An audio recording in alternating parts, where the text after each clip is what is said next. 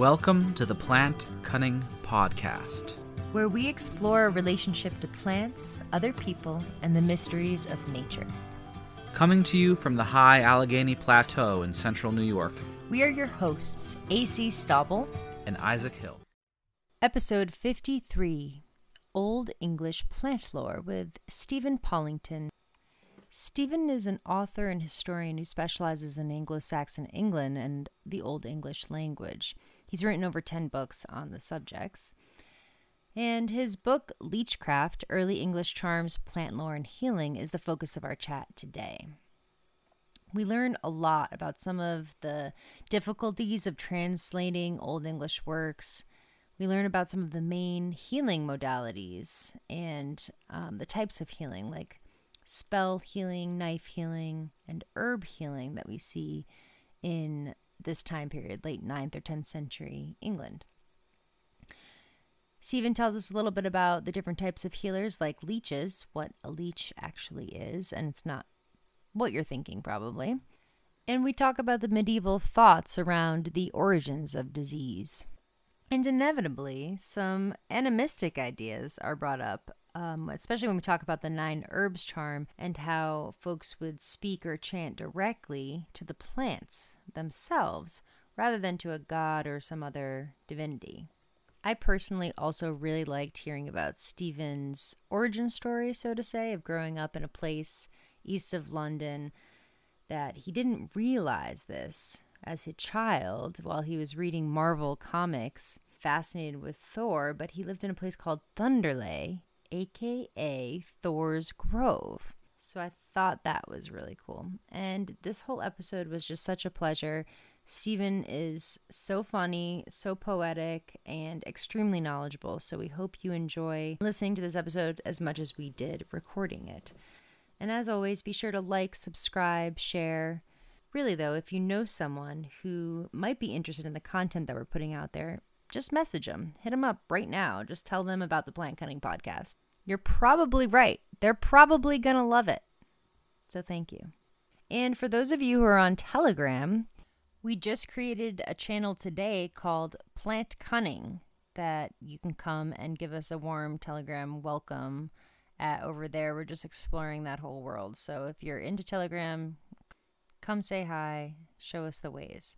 If you'd like to support the show, you can join our Patreon page at patreon.com slash plantcunning, where we offer exclusive content and um, a community over there. So you can support us for as little as a buck an episode or even up to $20 a month. Thank you so much for listening. We really appreciate all of your support and hope you enjoy the show.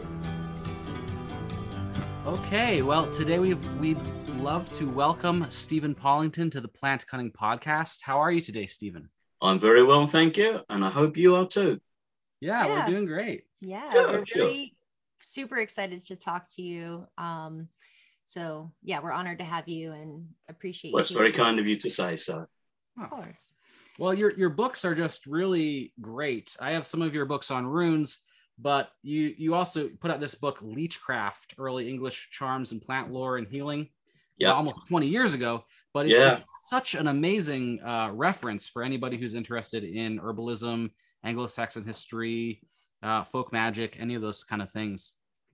Well, that was the point of doing it. The um, there have been translations of some of these old English texts which are accessible, but the translations date mainly from the um, 19th century. Mm. There's very little um, fresh translations made in the 20th century. And it just seemed to me that it would be great to have a single, like a one stop shop where you yeah. could just get, you know, you'd have all the um, relevant texts, the original um, in the Old English, and then facing that, the modern translation. And I think it's important to give the original text in, in these cases because, you know, fashions change, ideas change, new research comes along. And it's important that you should be able to check uh, the original against the translation to, to see whether new research has uh, provided a different interpretation. But that doesn't invalidate the whole thing. It just means be careful of that one passage. Yeah, I think it's really cool how you did that, where you have the old text on one page and then your translation on the page right next to it, and you can read them both and like see the similarities you know and it's it's a really good style of doing yeah. it. So yeah i appreciate yeah. all of this work and effort that you put in like yeah, yeah. honestly it's just so much it's mind boggling and uh, yeah that was um three years in the writing that book. So yeah. three? Three years wow three years. that seems fast yeah well once i get going on a subject you know i get the research materials and then I just steam ahead and go for it. I, I don't hang around. Uh, yeah. Been the same with all my books. Yeah. Mm-hmm. Well, I really, I do think it's really important to have the um, the old English, the original, whatever translation, the original language, and the translation, because even in like old English is the the ancestor of modern English, but there are still so many different interpretations. Or like Absolutely. if you go to like Old Norse, like you'll have like the Voluspa had there so many different translations that mean totally different things. And you like you people have their their various um ideas and beliefs about things and they put those into their into their translations. Sure. Yeah. If you certainly if you study old taking an example like the Völuspá that's such a difficult text because it's absolutely the meanings are packed tight in those short lines a, a line of five, six, seven words can it can be interpreted in so many different ways.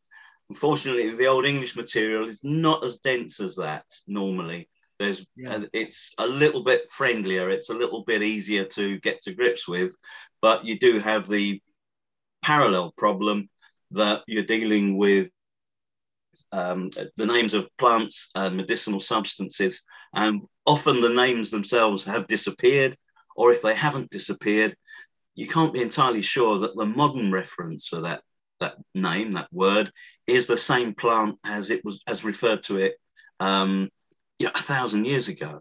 I mean, right. the names of plants have changed in a hundred years, from from Victorian times into modern times. The the plants that are designated by certain names have changed. So if you sort of take that back a thousand years, uh, it's it's very difficult to come up with um, firm identifications. Yeah, that's that's a really important point. And I'd like to talk more about this and maybe get, even get into some specific plants a little bit later. Sure. Yeah, uh, yeah. But I guess uh, to get to get started, um, what what brought you to Anglo-Saxon history and this whole subject? Uh, like, how, how did you get to, to be to be a, a published author of so many books? Like, well, I've got a lot of time on my hands. no, really. I've always been fascinated by language and by um, you know earlier forms of our language, old texts, um, medieval things, or early modern things. Really, um, when you start down that road, you you can you can read, I don't know, Dickens. That's a century old.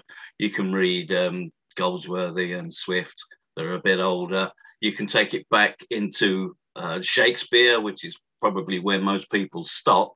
But if you if you're still curious and you want to know what the traditions Shakespeare um, drew on and how how the language was in his day before the immense um, changes that he was part of, um, at that point you get it from early modern English into Middle English, which is kind of Chaucer, uh, is the the famous thing, Canterbury Tales and so on. But there's a whole lot of other um, Middle English literature, Gawain and the Green Knight and so on. That you know, really quite interesting stuff.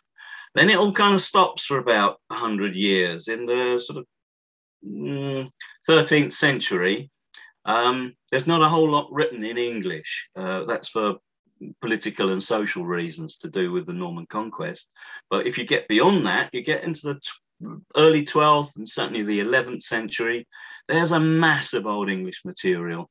Um, the difficulty is, of course, this is a this language is a thousand years old, so it's you're not just going to be able to pick up a book and read it straight off the page.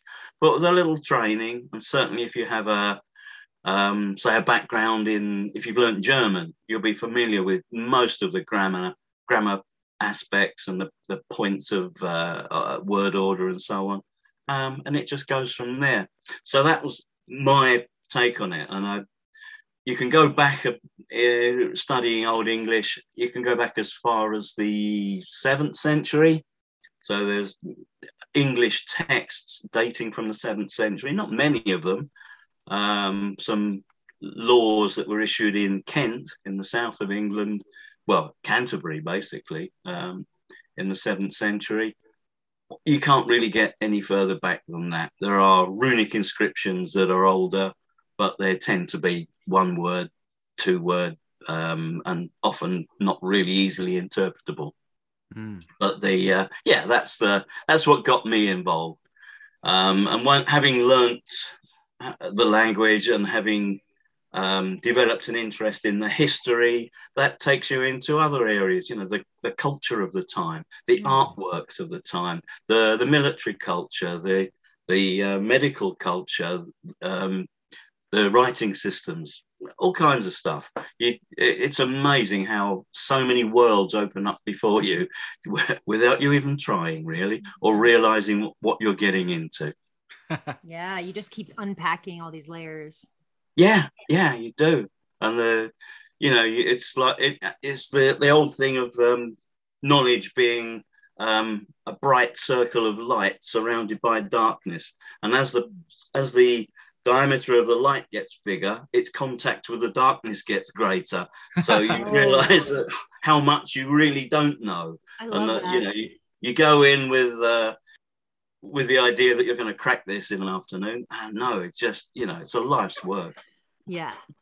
And one work just leads to another. Mm-hmm. Absolutely. Absolutely. So what what really like is it the mystery that drew you in or like the sense of roots uh like what what do you think really brought you um to to this it's it's interesting isn't it um I think a lot of separate strands kind of converged in the Anglo-Saxon period for me. I've always been very interested in mythology. Um, yeah. Started out, you know, I, I will shamefacedly admit that it was uh, Marvel Comics Thor that, mm.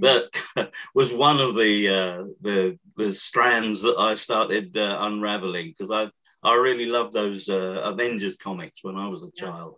Cool. Um, so that was one thing. And then I grew up in Essex, uh, which is to the east of London, and for a long time was considered a, um, a dark and gloomy place. Uh, we had kind of witch trials and all that kind of stuff back in the uh, in the 1700s. It was uh, um, quite a, um, a, a rural and agricultural uh, kind of setting. Um, the the reason I'm telling you this is that the the village I grew up in is called Thundersley, which didn't mean anything to me as a child, but it turns out that this is Thunreslech. This is the the lech, the um, the clearing, the kind of woodland grove belonging to the god Thunor, which is the English form of the god that the Norsemen called Thor. So all that time I was living in Thor's Grove and I oh didn't God. know it. How so cool wild. is that? yeah, yeah, yeah. Whoa, I kind of got the chills. yeah, yeah, yeah, And it's a weird, weird kind of place. It, the actual where the church is sited is on the very edge of a kind of escarpment, um, uh, a ridge that sits running from the estuary of the River Thames, running northwards through the county. Um, but it's on this one little hill that's, that sits in sort of splendid isolation. And that uh, I was baptized in the church there. It's um, it was for a very long time uh, the tiniest church you will ever see. Most people's living rooms are bigger than this church. They expanded it back in the 1950s, but yeah, um, it used to be an absolutely tiny little church and you can't help thinking that wow this must this must sit on the footprint of something that's been there not just centuries but possibly you know thousands of years. There wow. may have been uh, a sacred site there. And there, there was a huge oak tree just outside the um, porch of the church which oh. which was one, one of those really old trees that um, had been hollowed out because it, it, it, you know they they kind of die and the the center rots but the there's enough sapwood, still taking the uh, the um, nutrients from the ground up to the leaves, um, that the thing kind of it it remains alive, but but a hollow kind of column. I used to sit shelter from the rain in there when when I was a child. It was a kind of a hmm. spooky thing, and you think, wow, the, the association here with Thunor, the the thunder god, and this uh, this huge oak tree that that must have been there hundreds of years, several hundreds of years. Um, yeah, it's all just kind of stuff that sets your imagination crackling. Yeah. Yeah. Yeah. Well, it's definitely true that most of the um, churches were built on the old holy places. Is that that's right? Absolutely right. Yeah. The English, the Anglo Saxons, when they came to that part of the world, were building on foundations that had already been um, places of, of supernatural import, if you like, for, well, certainly for centuries and probably for millennia. I mean, you could run it back through beyond the Roman period into the Iron Age, but potentially, why not the Bronze Age? Why not the Neolithic period come to that? Yeah. Um, Essex is the, the geology of Essex doesn't huge, provide huge boulders or um, big stones that you can use for building. It's mainly cobbles, um, flints, and the, the geology is clay. So you haven't got anything like Stonehenge to deal with. You haven't got huge stones like that. But clearly, that this was a site that was important, and mm-hmm. uh, I don't know that any archaeological digs have ever been done there. Mm. Um, it's one of the things that you know one day somebody's going to find something important i'm sure yeah well i was just reading the barbarian conversion by richard fletcher uh-huh. and in, at the end of it he talks about a church that um, he would visit down from his his home and there's a, a stream that goes under the ground and then pops back up a few miles oh, wow. below it and there's a church right there. And he you know that would that had been a, a sacred site long before you know the church was there you know yeah sure. probably forever yeah yeah. luminous quality mm. to it. Exactly yeah. And these these places they just inspire awe don't they? They just inspire yeah. um a sense of being in in connection with uh, supernatural is such an overused word but but something other something beyond man and his his limited existence it, it's really impressive. Yeah. Well, it makes perfect sense to me, you growing up in such a, you know, mystical place that you found this connection. Um, it's also interesting. Like, I, I feel like uh, I don't really watch movies much. I, uh, and I've not watched any of the Marvel movies, but they're a big thing apparently, and like everyone is like all into Thor now. Yeah, Marvel movies. So I, I, feel like a lot of people are are getting getting into into that through through that you know would you call that a mythology like a, a contemporary mythology do you think in a thousand years people will be be uh, looking at those comic books and well you can't help thinking that there's something there can you because yeah. the the um i know the presentation is a little kind of cheesy maybe in these well it's immensely impressive but we're impressed by the um the skill and artistry of the people who put it together rather than by the figures themselves. But mm. but yeah, this still taps into something, doesn't it? Some some kind of basic um, wish to be to feel valued and protected by an outside power that's you know of immense uh, capability which is yeah. what the avengers is all about you know it's if i understand it yeah mm-hmm. Well, um, I'd love to maybe start talking about your work, uh, Leechcraft. Uh-huh. And um, I'm wondering if first we can kind of define the period, um, like what time period the the three works that were, you basically Leechcraft off of were from. Like, where are we in the world, like set and setting? In the time, right? Well, that's slightly different for each of the um, the the principal manuscripts that I was working from, but the bulk of them, it has to be said, are works that are translated into Old English, probably sometime in the, I guess, late 9th or 10th century. So this is um, around the time that England came into being, really. You can't talk much about England as a political unity before 937, the Battle of Brunanburh, when the power of the Scandinavians was broken by King Athelstan.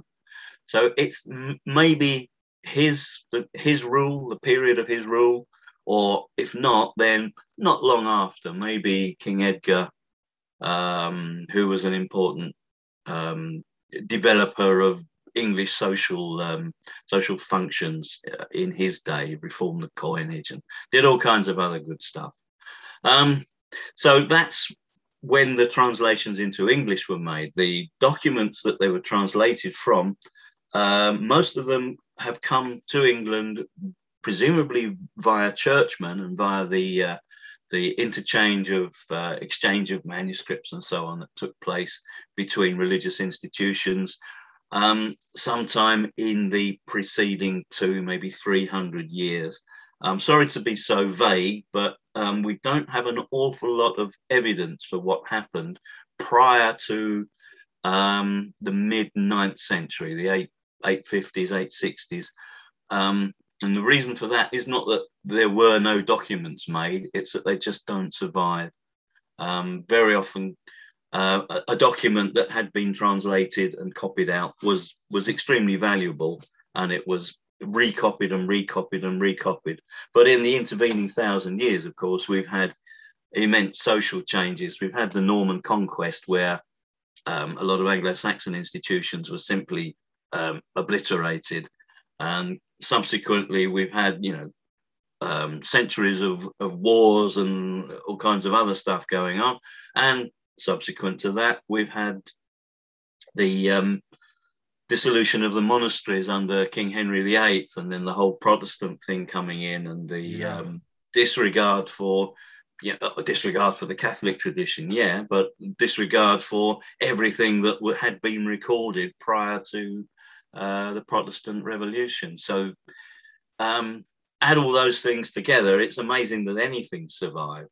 And what we've really got here is um, a handful of um, of documents that must stand stand in for the probably hundreds, if not even thousands, of documents that originally existed. Mm. Uh, the, the, ones that I used for the for the book, um, principally um, the Old English Herbarium, which is a, a translation of a document probably put together in the Eastern Mediterranean somewhere, possibly Byzant- uh, Byzantium. Hmm. The textual history is a, it's kind of a bit vague because we know a lot of these things. We know the details of their history in the Mediterranean, but when they get when they move beyond the Mediterranean, they get copied and recopied and uh, bits added and bits, you know, no longer surviving and don't therefore appear in the in the subsequent recopyings and so on.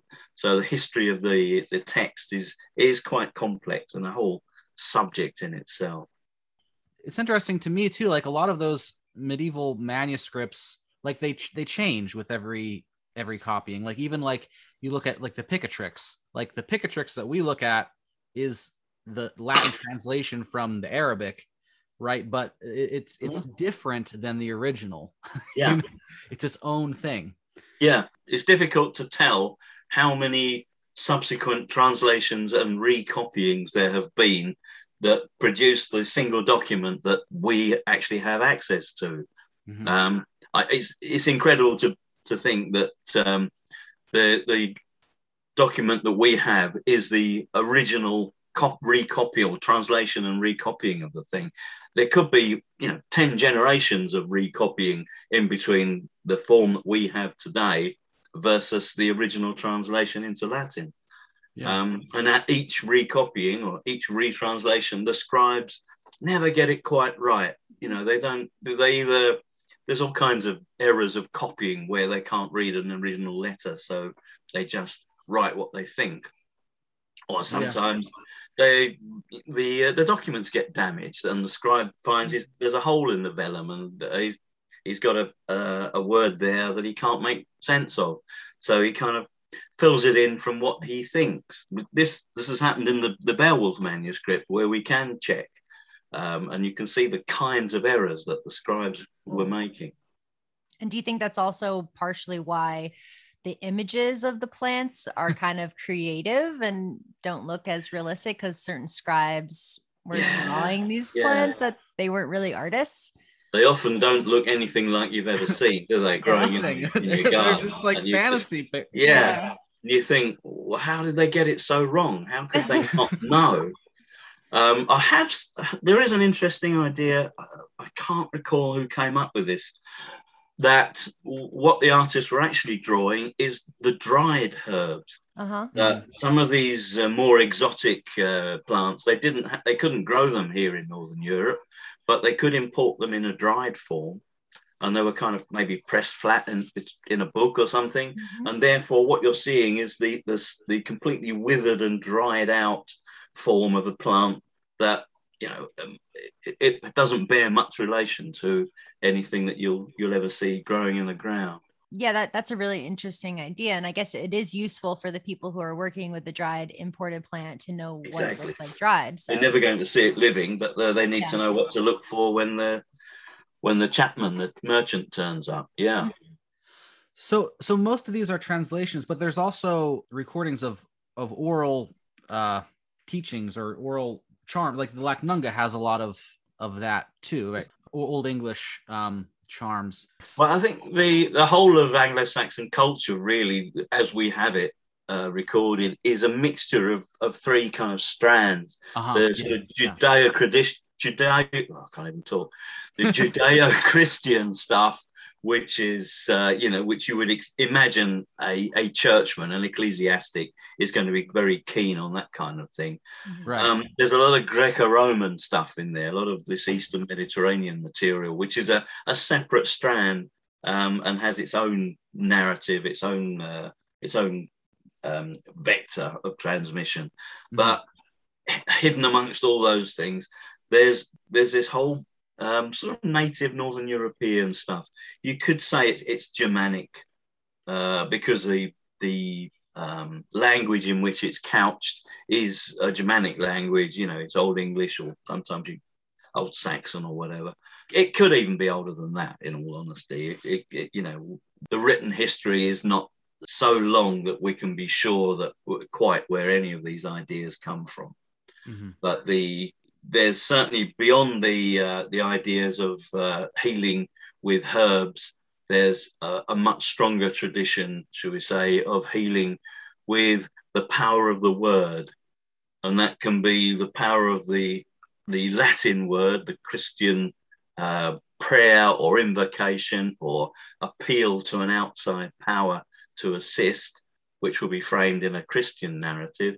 But equally, there are simply appeals to the plants themselves to assist the healer. And that that is not really consistent with Christian tradition. That's a, a very a very different idea.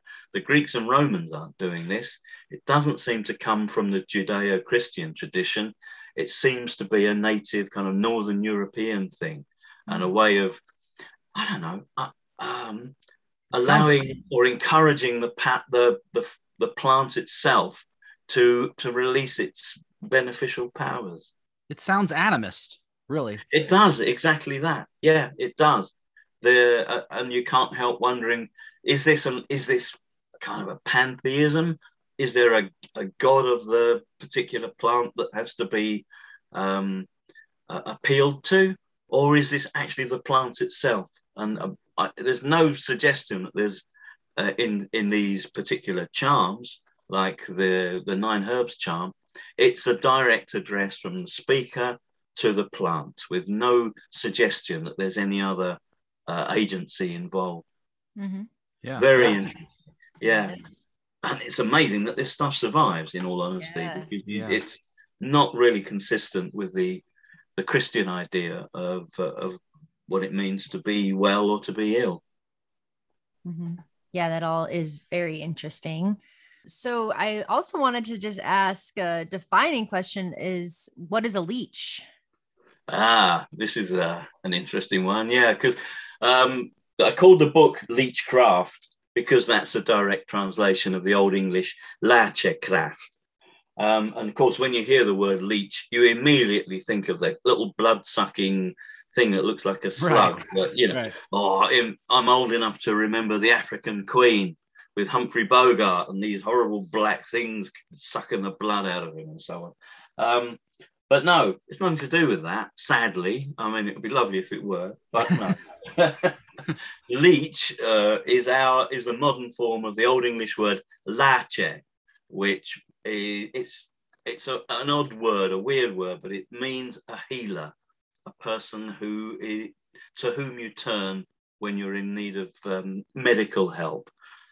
Um, it's nowhere kind of defined, but it does uh, it does it does have that function. And Læcecræft is the the skill of the healer, the, the healer's particular set of accomplishments. There's also, amusingly, um, a lache finger, a healer's finger, mm. which mm-hmm. is yeah, it makes you wonder what's this all about? Is this something prosaic like the finger with which ointments are applied to a, to a wound? Is it that? Is it just a practical thing, or is there something special about the the hands of a healer who is able to uh, uh you know apply his own healing power to the uh, to the patient? I don't know. Never been explained, but it you know you can interpret it whichever way uh, feels right to you. Yeah. So what how does the the leech uh differ like is a leech a cunning folk, a cunning man, a cunning woman or uh a witch? Uh like where where uh and we also have like monks. Yeah. There are two parallel traditions really here. Right. There's the, the the healing tradition within monasteries and religious houses which are very often connected with uh, well specifically um, the um, Salernitan, I can never say this word, Salernitan uh, school of healing, which is based in Salerno in Italy. It's um, it's a sort of monastic tradition of helping people who are ill, going out into the community and, and providing providing medical services in that way. But that's a different thing entirely from what we would probably think of as folk medicine or um, lay medicine, the, the kinds of healing that are done by just uh, people who've been around long enough to have met these problems before and have overcome them. You don't need any often need any special training for this. This is just stuff that everybody knows that you you kind of pick up just through existing in the world and you know you fall over you you get stung by a nettle or whatever and, and you know the plant that is going to um, help you to overcome the, the nettle sting or, or, or a wasp sting or you know whatever. You get a headache you know which plants to to take the leaves and to just chew on them to release the active ingredient. Um, so there are two parallel traditions here and the, the ecclesiastical tradition is very much focused on really the the authority of the written text whereas the the sort of folk tradition which is recorded in one set of texts which i'll mention in a moment which is slightly different which is far more um, home based based around plants and materials that you'll find on a typical farm back in the day. The, the text i'm referring to is called Bald's Leech Book, it's the Leech book. It's the the book of remedies, the book of cures, book of treatments, really. And we know it's called Bald because we know that the man who commissioned it was uh, called Bald because he, his, he has a kind of a little panel at the beginning of, uh, of one of the uh, sections that says that Bald had this book written by, and the chap who actually did the copying is uh, called Cild, C I L D which is a, a word for a, a, youth or a young man. Child. So, child. It is our word, child. Yeah, I try not to say that because because uh, you get straight into ideas of oh, child labour and this poor poor uh, seven year old sat there with a quill and a, and a bottle of ink. No, Child was actually, uh, and Child is a, an honorific, really. You get um, references to noblemen in the 11th century called something like Alfred Child or Wulfhere Child, just means uh, the younger. if you like. It's oh, like yeah, Wulfrich yeah. the elder and Wulfrich the younger. So Wulfrich um, Fader, I guess, and Wulfrich Child, Wulfrich the young, the youngster. Hmm. Um, yeah, and the, the, the, that Leech book um, doesn't have much in it that is derived from the Mediterranean tradition at all. It's um, it's bits of it are certainly um, copies of an earlier work, which was possibly even composed um, in the ninth century, in the period of King Alfred. We know that there was a, wow. a great deal of uh, interest in you know, uh, manuscript production, and and um, Alfred himself is said to have encouraged um, the the recording of those books which are most needful for men to know, and it's really largely due to him that we we have such a wealth of uh, of material surviving from the Old English period, not often in manuscripts that were made during his lifetime, but copied from those manuscripts with all the consequent errors and tidyings up and so on. But they're, they're still of, of value and, uh, and they're useful. Hmm. Um, there are actually three Leech books that were ascribed to Childe. There's a kind of set of them that now sit in the uh, British Library in London. Um, but the interesting one is the, the third one, which has got all the, the Northern European lore, the uh, um, doesn't use Latin names for plants, uses um, standard Old English names for plants. And it's beautifully laid out. The actual execution of the work is is, in, is enormously uh, accomplished. Uh, it clearly wasn't his first go at this. He'd been doing this a while. And we don't know quite um, what the context was for compiling all this medical knowledge into a single kind of compendium of of traditions there. But it seems perfectly likely that this was actually the the working manuscript of of this healer of Bald, and that um, he thought it worth having it copied down. Maybe his son was going to follow him into practice, or or there was some other reason for kind of handing this knowledge on, um, preserving it for for subsequent generations. Just to clarify, was a leech like a paid job, like a trade? Like as you're saying, maybe Bald was passing it down to his son or protege. Um, were these were like the book used for you know common people, or was it mostly for like these tradesmen? well, I, the likelihood is that in certainly by the 11th century, um, to be a lache, to be a, a healer, was certainly a profession. And there were, I think, the city of Truro in Cornwall had three people following that trade.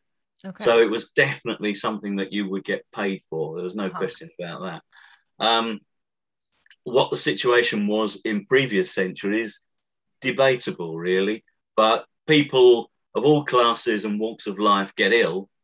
Um, even you know the the humblest ploughman can you know fall off his horse and break a leg or you know things can happen to anybody so there must have been a widespread tradition of of um, medical knowledge uh, which was disseminated just amongst the the common people and this would fall into the, the what you were talking about earlier the the cunning folk kind mm. of idea which is uh, yes ordinary wise men and women living in a village or even out in the countryside more widely, who had special skills in this in this area. Not necessarily f- formally trained, but it does, from medieval tradition at least, seem to have been something that ran in families, mm. and that a, a, wise woman or a wise man would would have learned from a um, a relative from the previous generation. Mm. Um, so it would be it would be handed down in families, and of course, it, if if you were that person, if you had that special knowledge and were able to help people out in times of trouble, that would make you a pretty important person. You'd you'd be um, uh, a valuable valued member of society. It would give you status. Might not bring you wealth, but it would give you status and give you some kind of bearing in, in standing in society generally yeah your community would value you and probably want to keep you around absolutely yeah, and, and midwives likely mm. in the same way. Midwives were not necessarily specifically trained for any um, medical procedures, it trained medically for all this stuff, but they they helped out at birth. And probably the ones that ended up doing it professionally had been doing this since they were young girls, so they'd been around birth and they'd seen the things that can go wrong, and they'd seen the ways in which disaster can be averted if you act quickly and you do the right things. And that's you know that's really how folk traditions work, I guess. Yeah, so we have uh, Bald's third Leech book, and that is um, you, you you don't have the first and the second in here. Um, I didn't put them in Leechcraft. Um, the reason for that is the minutes the book is pretty hefty already. Yeah, uh, it's a, it's a, so if I were to include um, the other volumes as well, that you know, it's sort of I don't know, it's about 550 pages. We'd be up around the eight or nine hundred. So then you're into um, making it into two volumes, yeah. which not only is it commercially not such a good idea because inevitably one volume will sell well and the other one won't, and you'll end up with a pile of the books that nobody wants. So, from a commercial point of view, it's not that great. The other reason is when I was doing the research for this, I ran across a uh, I don't, I don't want to name her, but a, a, lady who was doing research in a similar area, and she said to me that she was going to produce a trans, a fresh translation of Bald's Leech books one and two, and I, at which point I thought, well, then there's absolutely no point in me doing that work and replicating what she's doing. I'll just concentrate on on Bald three, and I'll, I'll throw in the Lacnunga and the, and the Herbarium and maybe we'll put in the Ormond fragment as well. So you know that's value for money. I don't think anybody will be uh, disappointed. no. yeah, no, definitely not. So the the third leech book has a lot of the more native Northern European traditions, and yep. then the Old English herbarium is more based on Eastern Mediterranean traditions. It is a it's a translation into Old English of something called the Herbarium of Pseudo Apuleius, Hmm. Um, which in itself it's a Latin text, but it it's a compendium of a load of earlier Eastern Mediterranean, I guess Greek, possibly even Syrian traditions to do with herbal healing. And normally um, connected to that book is a, a, separate text called the Medicina de Quadrupedibus mm. by Sextus Placitus. I'm sure you know it and that's uh, that's it's um, healing using materials drawn from animals, from four-legged animals, the quadrupedibus, the four-legged oh. ones. Um, which is and actually some of this stuff is pretty gross so i won't go into details but yeah it's not stuff you want to get involved with really you know yeah um, but they're using animal animal resources and it's um, that's not part of the Northern European tradition, as far as I can determine. Well, they do some of that in like traditional Chinese medicine, like uh, the testicles of this animal or the horn of this animal. Yeah, yeah. Something people do. It's not something I recommend. That's what I'm right, saying. Yeah. so you, we have the the Bald's Leech book, we have Old English herbarium, and then then the Lacnunga. Do you think you could tell us a little bit about that? Yeah, the Lacnunga, from the language, you can say it was probably written around 1000 AD. And it's it's similar to the herbarium in, in as much as its contents are mainly translated from Latin. The way it differs from uh, the herbarium is that the herbarium gives you the name of the plant and then 15 different uses for it. Whereas the Lacnunga um, gives you a problem, a headache, um, a broken jaw, uh, uh, a wart on your nose, and and then gives you different treatments for that condition. So it's it's almost the same information put in a database and drawn out in two different ways by by treatment or by symptom. Mm-hmm. Yeah. Um, so yeah, it, you know, so it's a complementary thing. There, um, it's it's not um it's not a particularly polished work, shall we say, in terms of the way it, uh, its wording and so on. But then it's not meant to be. It's uh, it's a translation of a, a Latin original, and sometimes when the guy doing the translating simply didn't know what this plant was called. Uh, he's got the Latin name. He can't find an English name for it. So he just leaves a gap in the manuscript, hoping that at some point somebody's going to work, work, this out and, and come back and fill it in for it. Oh. Oh no! But so in the lacnunga also there the the nine herbs charm is is that's in right, that yeah. collection, and that's kind of like the most famous, you know, yeah. English charm. It's the really most famous and the most it's the most mysterious, isn't it? And yeah. I think that's part of the appeal of it is that it's it sort of it ticks a lot of boxes that the, the nine herbs charm, and yeah, there's no real doubt that it goes back to something really quite old.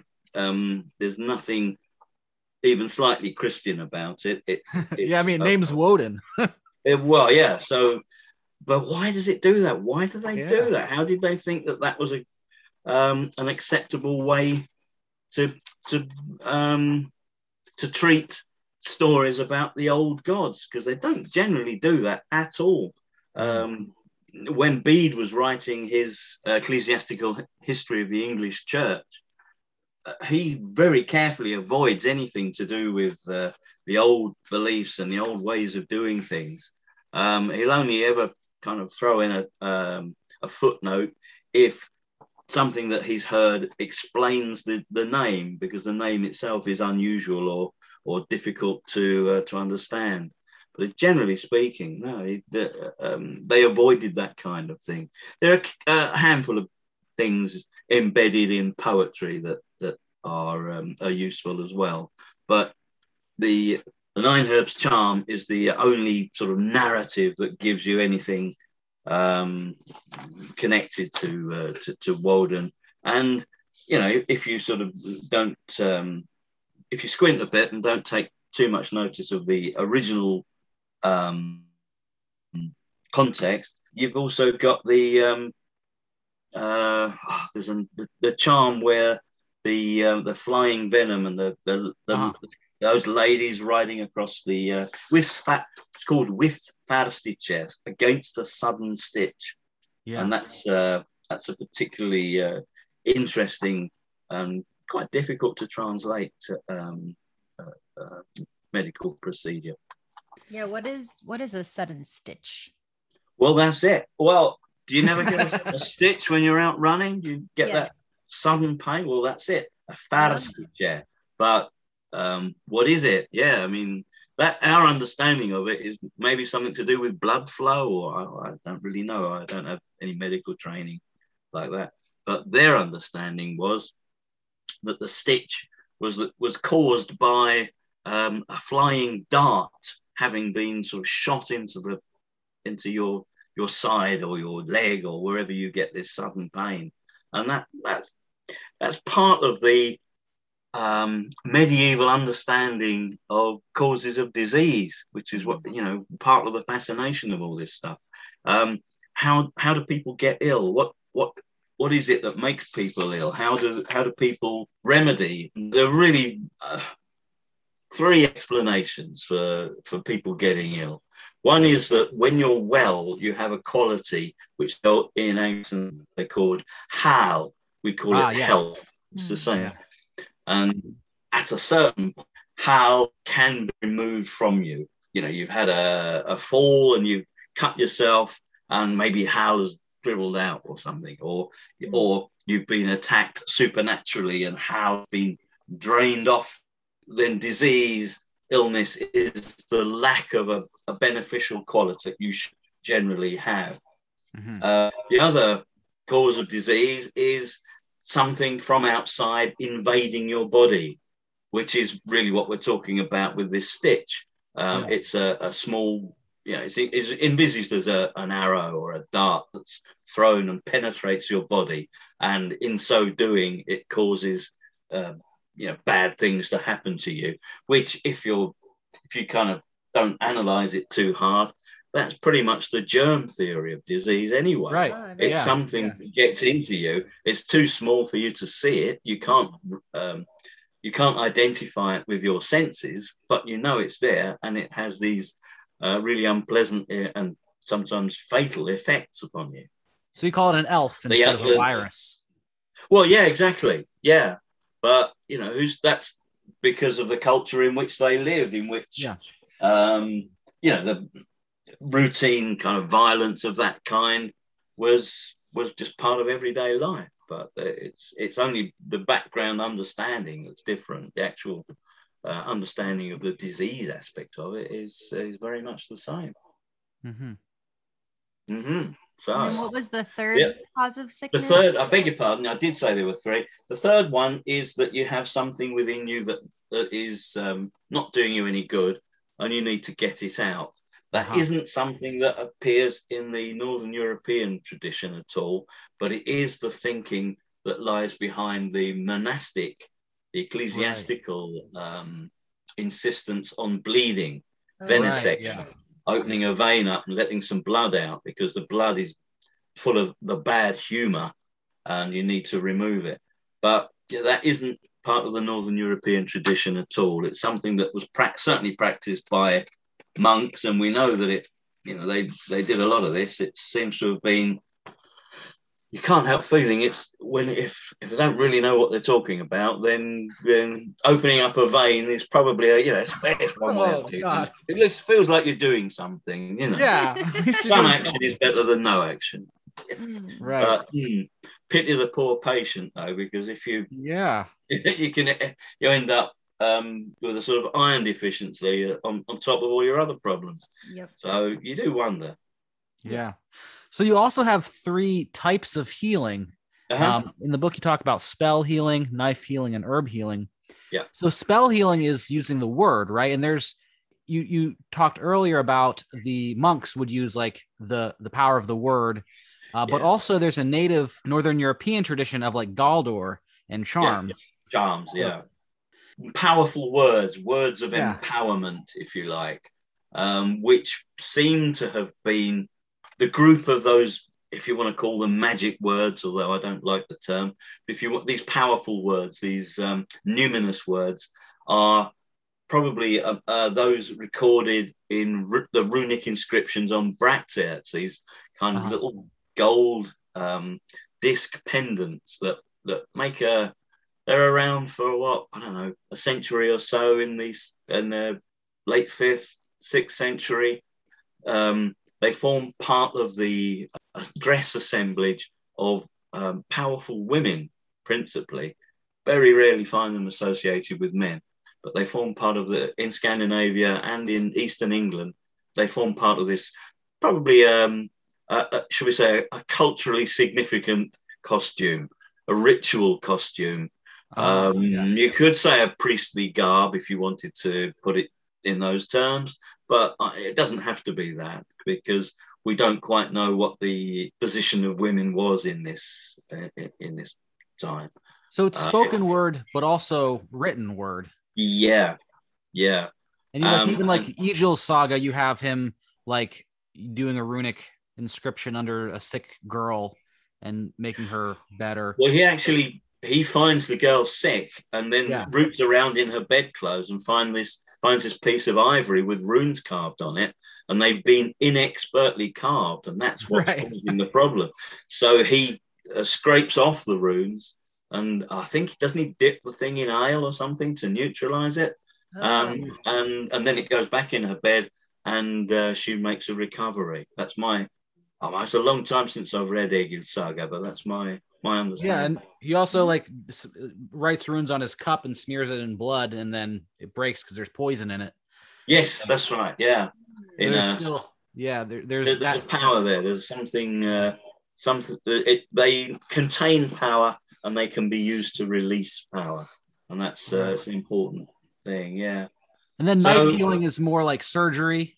Yeah. Which you know, you'd think, well, did they really do that kind of thing back then? But um, they certainly knew about suturing wounds that uh, that were open. Um, they did trepanation, which I find absolutely amazing. Would, I mean, it's not something that I'd want to undergo even now, but No. um, trepanation, for those of you who uh, are not au fait with these things, uh, it's basically when your skull has been partly partly crushed and the um, the bones are pressing on your brain and causing you all kinds of behavioural problems and a bit of a headache too, I guess. Um, and what they were able to do was to cut away the skin and then lightly um, just make a, a small, uh, bore a small hole into the skull, being careful not to go straight through to the brain, but just keep it to the skull.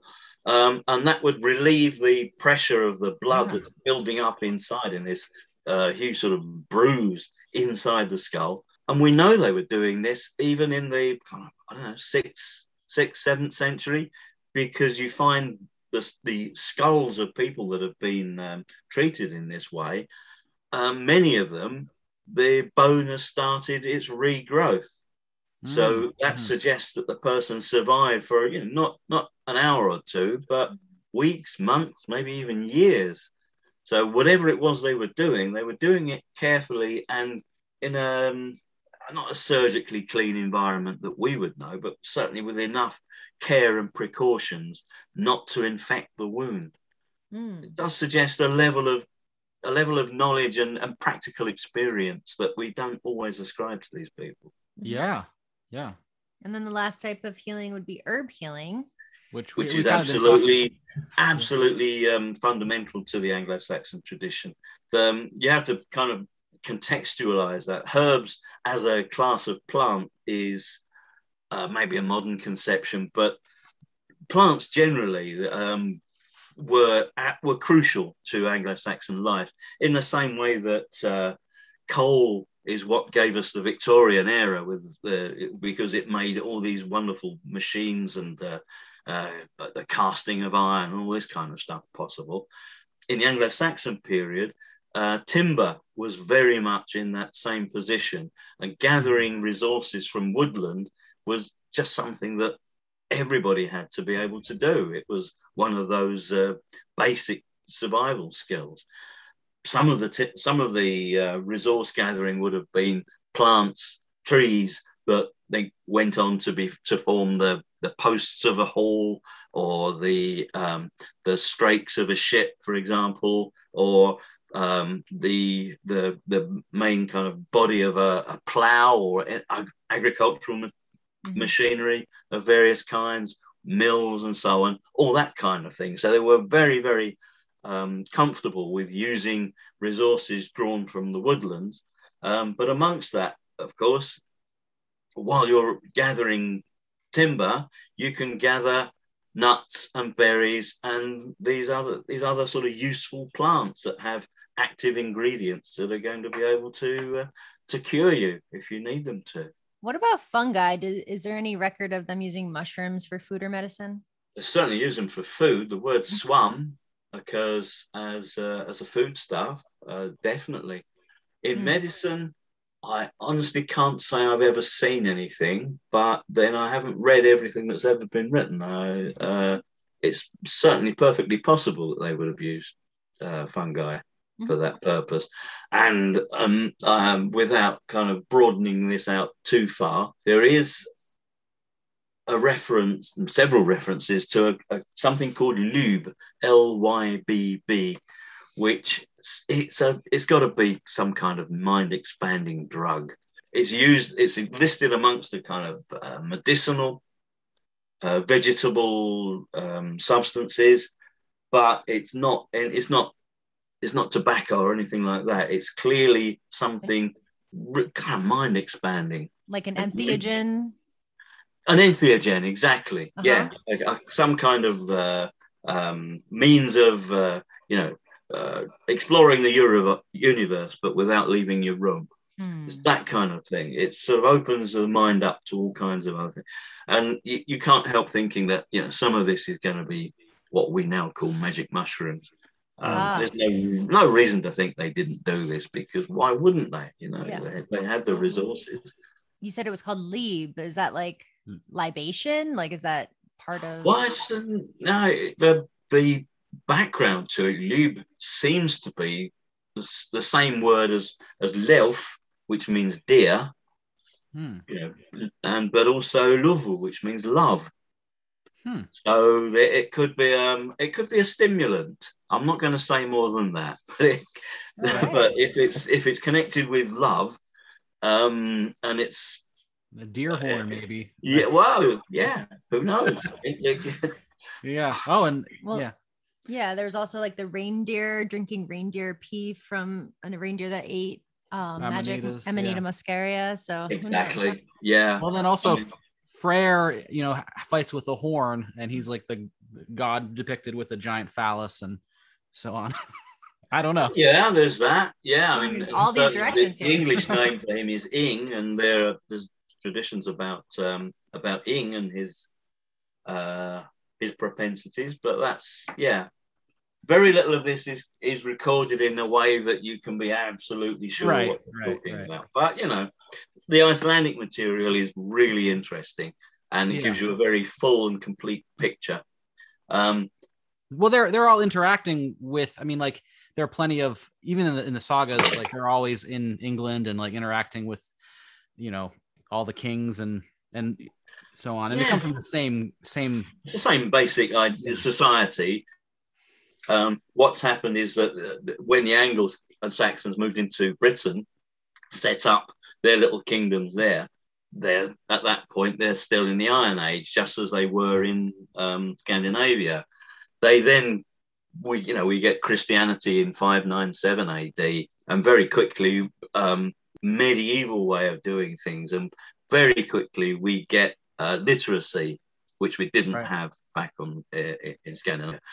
Once you've got literacy, you know you've got a bureaucracy, bureaucracy, you've got record keeping on a major scale, and why you have all that stuff so that the king issue law and uh, you get taxability people that you take a little bit from a very broad base instead of uh, attacking other kingdoms and trying to you know overcome them militarily and equally being attacked and overcome yourself all that's very precarious but if you if you can run with um, a literate bureaucracy and a tax system then um, you've got it made really spread yeah. your risk really wide and of course the scandinavians back home cottoned on and they like this they like this whole um, taxation kingdom rather than chiefdom model of society.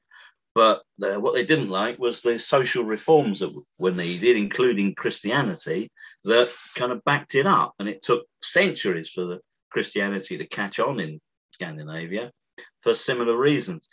Having said that, the basic understanding of the world amongst the Scandinavians and the Anglo Saxons at that time was very, very similar and uh, we haven't got time to go into it all now.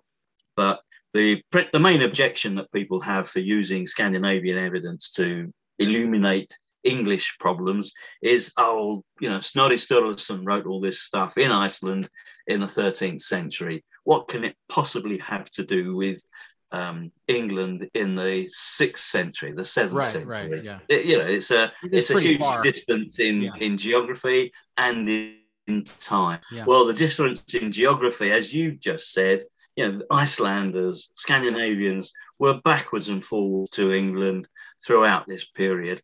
King Alfred himself, when he was having massive problems with the Danes and looked like his whole kingdom was going to fall apart, hosted a Norwegian traveller called Ohthere, who was a whale hunter, who came to King Alfred's court and Alfred didn't treat him with suspicion and, and disdain. He was interested in as a whale hunter make a living in Norway. What? How do you go about catching whales? Which whales do you catch? What do you do with the materials once you've caught them? All this gets really interesting, just in the world at large who wanted to know yeah. this stuff. The other point of the objection, you can say, well, the, the distance in time is too great. That the you know 13th century Iceland century England, what have they got in common? If you study the material recovered from Mound One, the burial mound, the ship mound at Sutton Hoo in Suffolk, uh-huh. which is the, you know, look on any in any history book, you'll see Sutton Hoo and the Sutton Hoo helmet. Right, beautiful. There are references there to myths that later uh, appear in Iceland. These are very early references to these myths and they're they're quite unmistakable once you know what you're looking for. So you know, it's a it's not just a similar culture; it's essentially the same culture that's been subject to several hundred years of of um, you know, internal development and so on. But they're not different in in kind or in type. They just have slightly different ways of expressing themselves because one is literate and Christian, and the other is largely not non-literate, more oral as a culture, um, and decidedly non-Christian for most of its time. Yeah. So it's interesting. Yeah, Yeah. it is really interesting, and I feel like we could keep asking you questions uh, all day. Yeah. Uh, we ha- we have kind of gone over an hour. Uh, if you have some more time, we could ask more questions, or we could just end it now. well, I'm okay for about another 10, 15 minutes. It's entirely up to you. If you've got enough, you know, Yeah. you've got to edit this stuff down. That's Well, the hard part. Well, wha- one of the Making me sound interesting. like I know what I'm talking about. The hard part is saying goodbye. But th- there's one uh, little thing that I found really interesting um, in Uh-huh. the some of the the the early not a, were they jutes um, one of Yeah. them the, the women had these little crystal balls right yeah. and Yeah. they didn't use them for like scrying or anything but you you speculate they might have used them as a magnifying glass or to make fire. or to make fire but it to to make me fires.